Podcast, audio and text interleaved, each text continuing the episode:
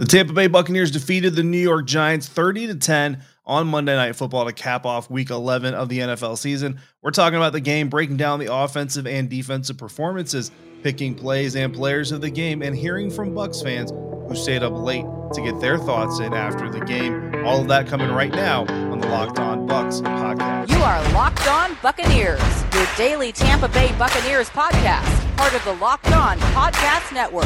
Your team every day.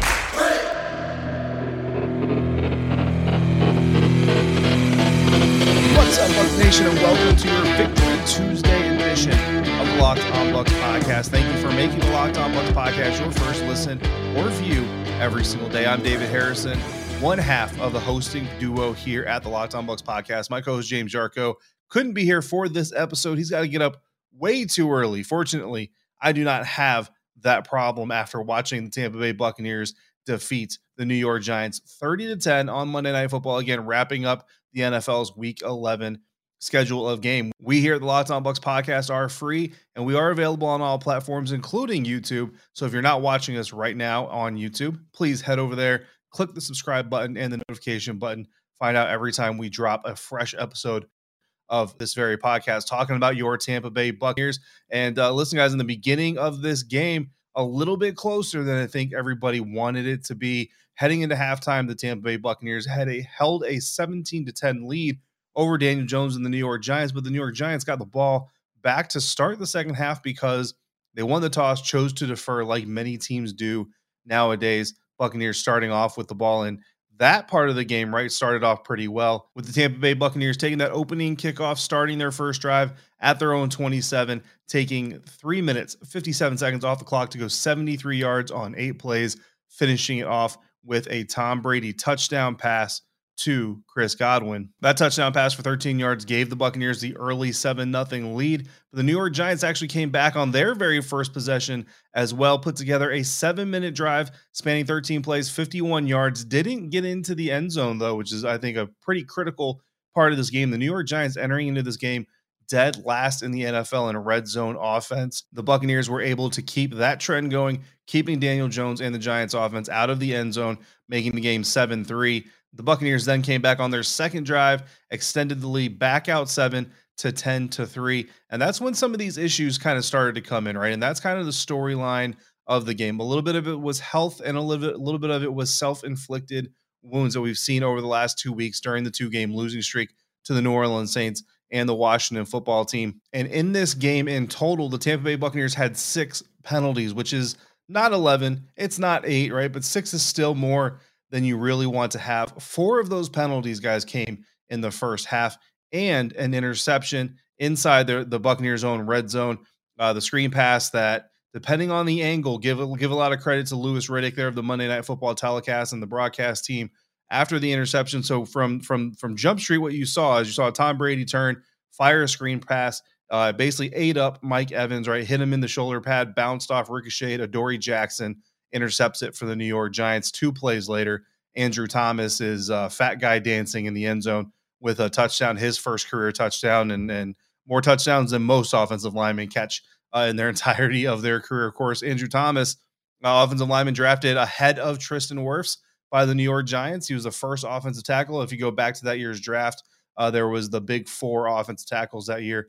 Andrew Thomas, the first one on the off the board to the New York Giants, scores a touchdown on Monday night uh, something that Tristan Wirfs hasn't been able to do yet. But hey, maybe this will inspire the Buccaneers later a little bit, and maybe we see Tristan Wirfs get in on the scoring action. But as it is, uh, the New York Giants are able to take that interception and they turn that into points, tie the game at 10. Of course, Tampa Bay Buccaneers end up making it 17 to 10 before they hit the locker rooms. But the important part, I think, is that of the six penalties that the Buccaneers had, four of them came in the first half.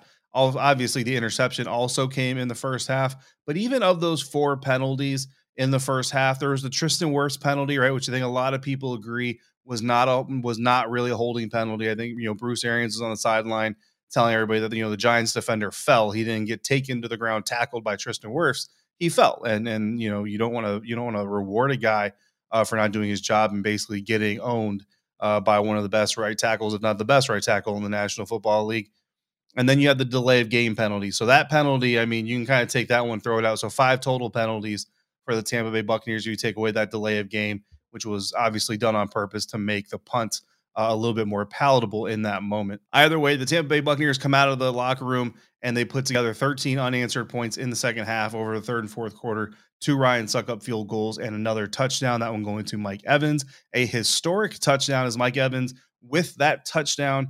And, and the timing couldn't be more perfect. Monday Night Football, it's prime time, and he breaks the NFL or the Tampa Bay Buccaneers, rather, franchise record for total touchdowns, surpassing Mike Alstott, who was in town or who was in attendance rather at the game uh, because John Lynch received his his Hall of Fame ring at halftime. So Mike Alstott was in attendance. Rondé Barber was up there with him. Warren Sapp, Derrick Brooks, all those guys up there enjoying enjoying the festivities.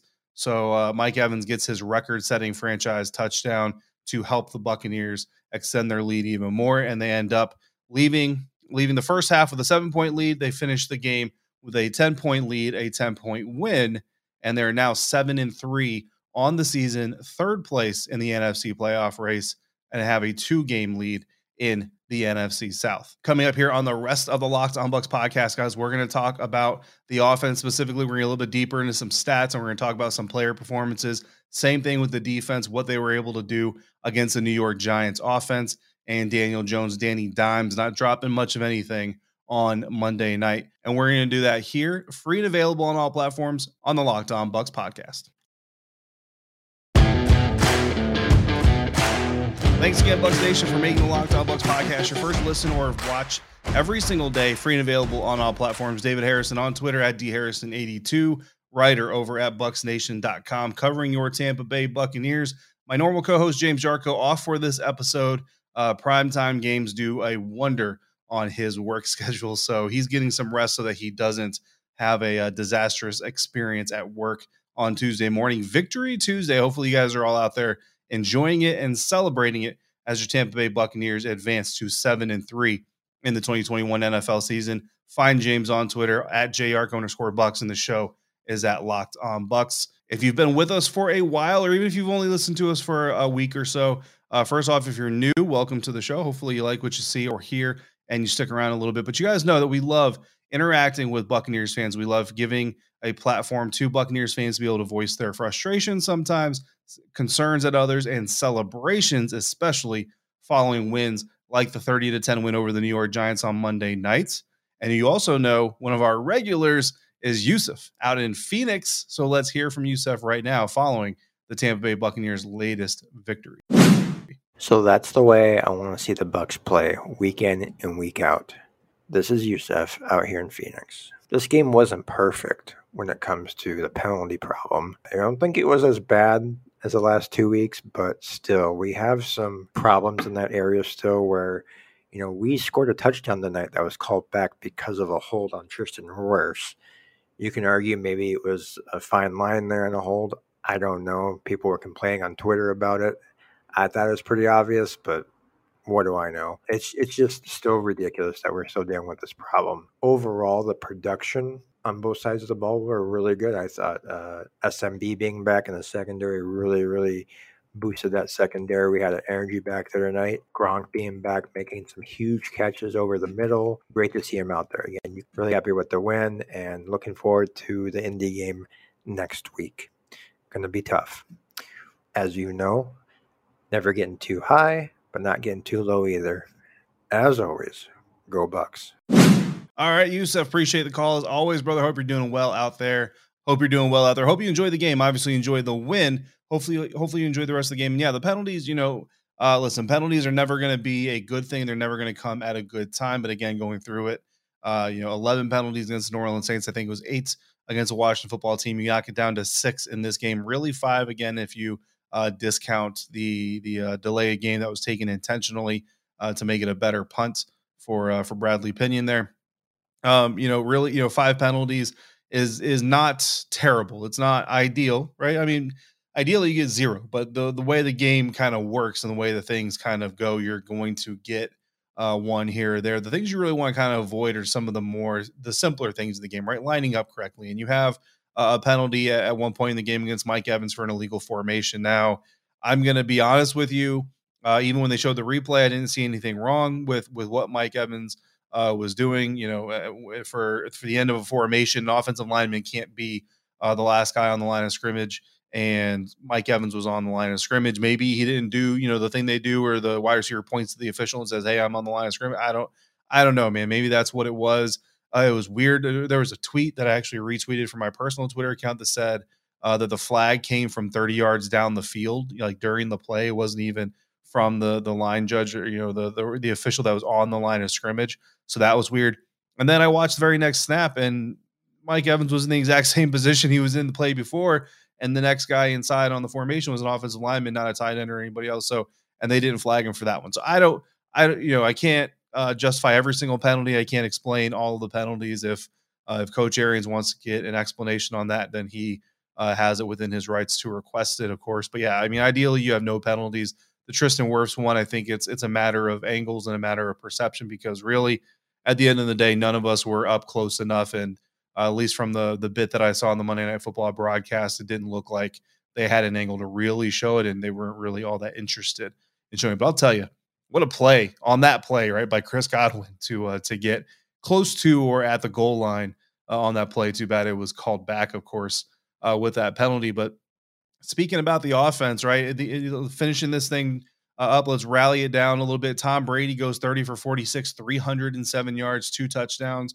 one interception, just a commanding performance uh, from him. Obviously, you have the one interception that I don't think anybody is going to blame Tom Brady for. Uh, the 307 yards. I mean, the two touchdowns, taking what the defense gives you. Uh, you talk about Rob Gronkowski, Yusuf, and what he kind of does for that offense. And I think you saw it here a little bit. The, the Washington football team defense was able to kind of sit back and, and kind of let the let the dump offs come uh, and everything else, but they didn't have to really account for a whole lot. Cam Brate and even OJ Howard just not as dynamic uh, a tight end right now as as uh, Rob Gronkowski is and has been. Uh, the New Orleans Saints defense was able to get away with a little bit as well, but really more so the Washington defense. And yeah, Rob Gronkowski returns, catches six of his eight targets for 71 yards after the game was kind of asked about returning, kind of played it off a little bit, kind of typical Rob Gronkowski uh, fashion. But yeah, definitely great to see Gronk back there on the field. Talking about Mike Evans, that history making one uh, touchdown on this game came on 11 targets, six catches, 73 yards for uh, easily the best wide receiver in Tampa Bay Buccaneers history. And uh, he's already got some records, already beaten Randy Moss's record, uh, NFL record, and now he's got the franchise record for touchdowns. So easily Mike Evans going in the Ring of Honor someday. Chris Godwin, uh, following in his footsteps a little bit, maybe not as impressive, right? Doesn't have the thousand yard uh, streak to start his his career or anything like that, but six catches on six targets, 65 yards, and a touchdown of his own, almost two, like Yusuf pointed out there. Uh, if not for the penalty, although I think they spotted it short and he was probably down before he got to the goal line there. Leonard Fournette, kind of a quiet night overall, right? Really, but when you look at the totality of his contribution 74 yards of offense on 16 touches, including catching all six of his receptions. I think that was a big thing. Uh, you know, you had a, had a drop or two against Washington. I uh, wanted to see him clean that up. Ronald Jones getting back on the field. I know a lot of us have been kind of wondering what's up with Rojo and, and Bruce Arians said after the Washington game that they had more snaps. They had plans to get him in the game. They got him in a little earlier this weekend than I think uh, a lot of people expected. He ends up with eight carries, 33 yards, and a touchdown. So if you had him in fantasy, you probably benched him, right? So he probably didn't help you at all. But hey, good to see Rojo on the field. Good to see him getting a score there. Six for 13 on third down for the team, 402 yards of total offense. Got into the New York Giants red zone five times, scored touchdowns on three of those trips compared to the Giants. And as we flip over to the defensive side, Yusuf, you talk about Sean Murphy Bunting being back, absolutely great to see SMB back on the field. The Giants offense guys got into the Buccaneers red zone, Buccaneers red zone twice. And one of those times was off the interception. The other time was on the very first possession of the game that they had. So outside of that, the Giants never sniffed the red zone. In fact, the Giants offense themselves only crossed the Buccaneers 50 yard line or the 50 yard line into Buccaneers territory twice. Again, once on that opening drive I don't call the interception the offense crossing the 50, right? They didn't cross the they got the ball in the red zone. They didn't cross the 50. Um, they did cross the 50 one more time, get into Buccaneers territory on their own, ended up turning the ball over on down. So I mean, a, a masterful defensive uh, performance from the players, guys like SMB, Devin White, Lavonte David, but then also Todd Bowles came out with uh, with a great game plan against a team that honestly has given this team some problems over the last two years. And those are two years of Todd Bowles been the defensive coordinator. So this was kind of a get right game for him as well. Learn some of the lessons from previous matchups against Daniel Jones and Saquon Barkley. Held the Giants offense just to one third down conversion on nine tries, just 215 yards total offense. Daniel Jones threw for 167 yards, the one touchdown to Andrew Thomas, two interceptions. Saquon Barkley, 12 touches for 56 yards, pretty much nothing. Even Kadarius Toney. Uh, you know, I noticed on the Monday Night Football broadcast they were kind of trying to talk Kadarius Toney up a little bit. Look, Kadarius Toney is supposed to be their big play threat, their fast young player. And you saw some shiftiness from him, absolutely. Saw him avoiding some tackles here and there. Seven catches on 12 targets is not a bad night. 40 yards. That's all he got, really. Less than six yards per catch. And this is your downfield threat. Again, Adoree' Jackson ends up with the interception. Uh, going back to the off-ball linebackers, Devin White, Lavonte David. That's those are the guys that James and I pointed out in our final preview episode that need to bring the energy, bring the heat, lead the defense in that energy. They each tied for the team lead with eight tackles apiece. Sean Murphy Bunting, second place, uh, tied for or second place, third place, however you want to call it. Uh, with those two being tied for first place with seven tackles. Antoine Winfield Jr was running around the field making plays, had that really big pass breakup on Kadarius Toney. right? Kadarius Toney was on the sideline, probably had a first down, but Antoine Winfield gets in there before he's able to take that third step or make a football move, knock the ball out. Initially called a catch on the field. Bruce Arians wisely throws the challenge flag, gets that reverse. Jason Pierre-Paul, even with the torn rot- rotator cuff, switching sides of the defensive formation to give his uh, his good shoulder the advantage uh, making plays for the defense as well. Shaq Barrett was getting after the quarterback all day long. We saw Rakeem Nunez-Roches getting involved. Steve McLendon with the interception. Mike Edwards with an interception. Anthony Nelson and Cam Gill with sacks. And then Joe Tryon Shoyinka was just running all over the field. Not a whole lot of stat, uh, stats for him, but just running all over the field. The defense uh, definitely flying around the football on Monday night for the Tampa Bay Buccaneers. And, and I can't look at a single New York Giant guys and say that they had a good game, and but I can look across the Tampa Bay Buccaneers roster and say that they had a good game, a good night, a good day, and we're going to have a good day coming up on Thursday. I know I am. Hopefully, you are as well, because it's going to be Thanksgiving. The Buccaneers have already won. They're not going to be playing. The Dallas Cowboys are probably going to take an L. The New Orleans Saints are probably going to take an L. It's going to be a good day all around. And that's what Thanksgiving is all about. It's all about goodness, happiness, and football. And nothing goes better with football than turkey and betting. Bet Online has you covered all holiday season, more props, odds, and lines than ever before because Bet Online remains your number one spot for all your sports action this Thanksgiving. Head to the new updated desktop or mobile website, sign up today, and get your 50% welcome bonus with your promo when you use a promo code locked on on your first deposit. And it's not just football. Bet Online has pro and college hoops, hockey, boxing, UFC and your favorite Vegas casino games. Don't wait. Take advantage of all the offers waiting for you in the 2021 season. Bet online is the fastest and easiest way to bet on all your favorite sports. We're stuffed with deals this Thanksgiving at betonline.ag.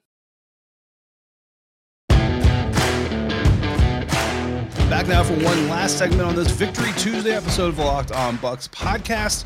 But before we go any closer or any further, let's hear from Tyler out in Boston. What's up, boys? Tyler from Boston. Uh, man, it's so great to get back into the win column. And I think it was also just really important to take advantage of this weekend in which our division rivals lost and we could just inch a little bit closer to that one seed. And Tom looks good. The team looked good. They had a good game plan.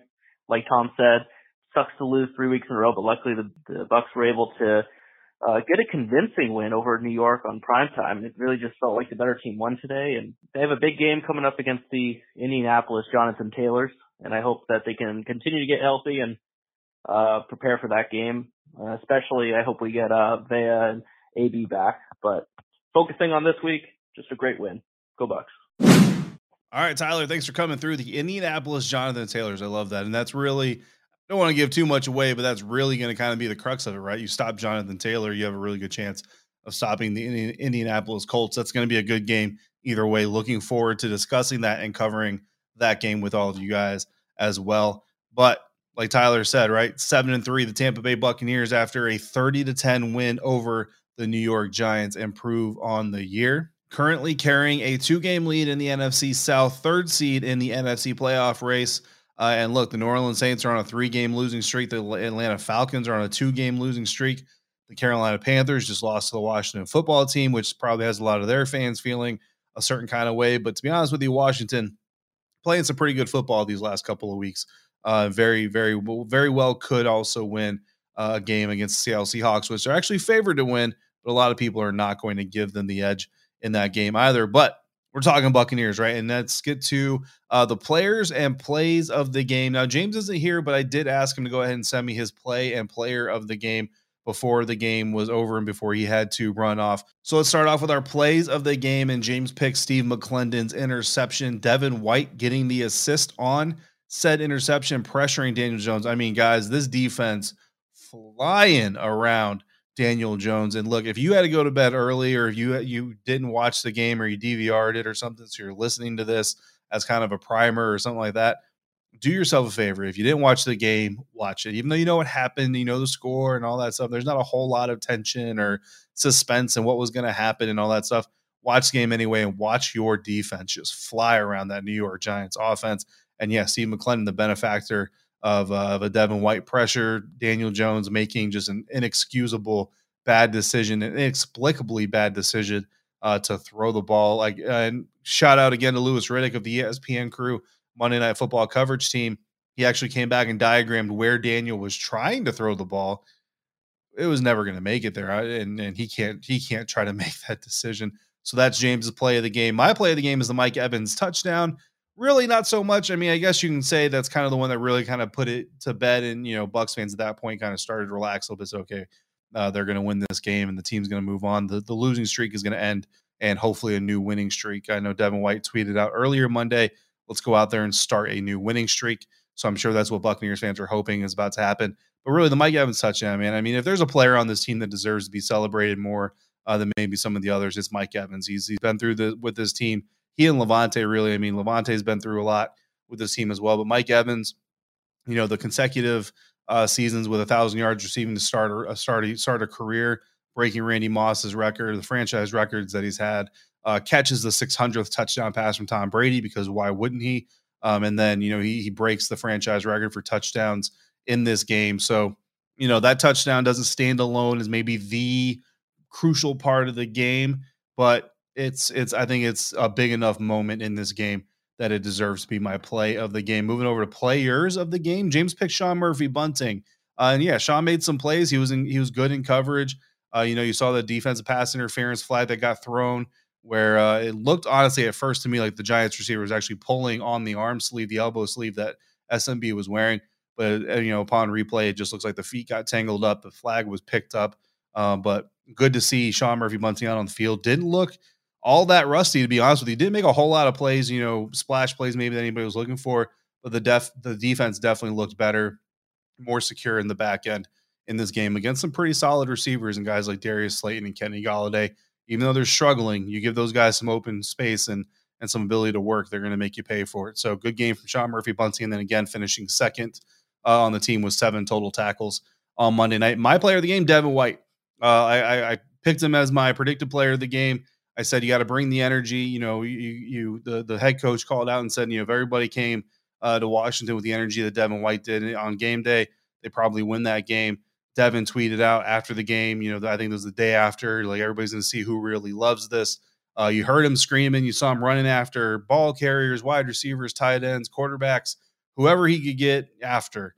He was getting. I saw him. One, he actually hit one of his own teammates at one at one point on the sideline, and still screamed about the hit that he laid on his own guy, and then he checked on him, make sure that he was okay, which he was.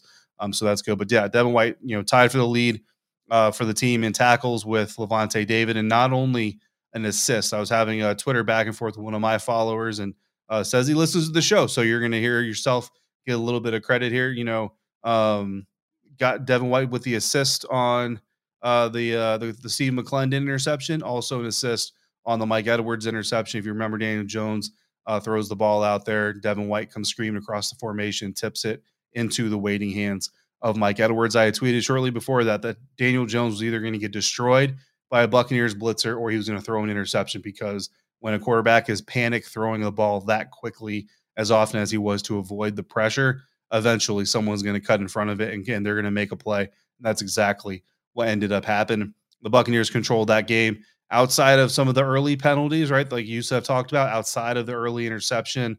Really, once you got into about the fourth possession of the game, it was all Buccaneers for the rest of the time. And the Tampa Bay Buccaneers come out of week 11, seven and three, third place in the NFC playoff race, first place in the NFC South with a two game lead. Next week, they head to Indianapolis to face off against the Indianapolis Colts, looking to turn seven and three into eight and three. Tomorrow is WTSP Wednesday, so I will not be here. James Yarcho will be back though with Evan Klosky of 10 Tampa Bay as they dive a little bit deeper into this contest. You're gonna hear some fresh perspectives from James and from Evan both on this game, so that'll be a good time. Continue to call in with your own takes if you have them. Send those to 813 444 5841. Or if you don't want to uh, hear your voice on the on the show, write it in to Locked On Bucs podcast at gmail.com. Thank you again for making the Locked On Bucs podcast your first listen every day. I'm your host, David Harrison on Twitter at dharrison82, writer over at bucsnation.com, a part of SB Nation. My co-host James Yarcho on Twitter at jyarcho underscore bucks. The show at Locked On Bucs. Make your second listen of the day the Locked On Bets podcast your daily one-stop shop for all your gambling needs. Locked On Bets, hosted by your boy Q, and expert analysis and insight from Lee Sterling. Until we meet again, until we speak again, Bucs fans, Bucs Nation, if you're out and about, please be kind to one another. Please be safe, and thank you for joining me right here at Locked On Bucs.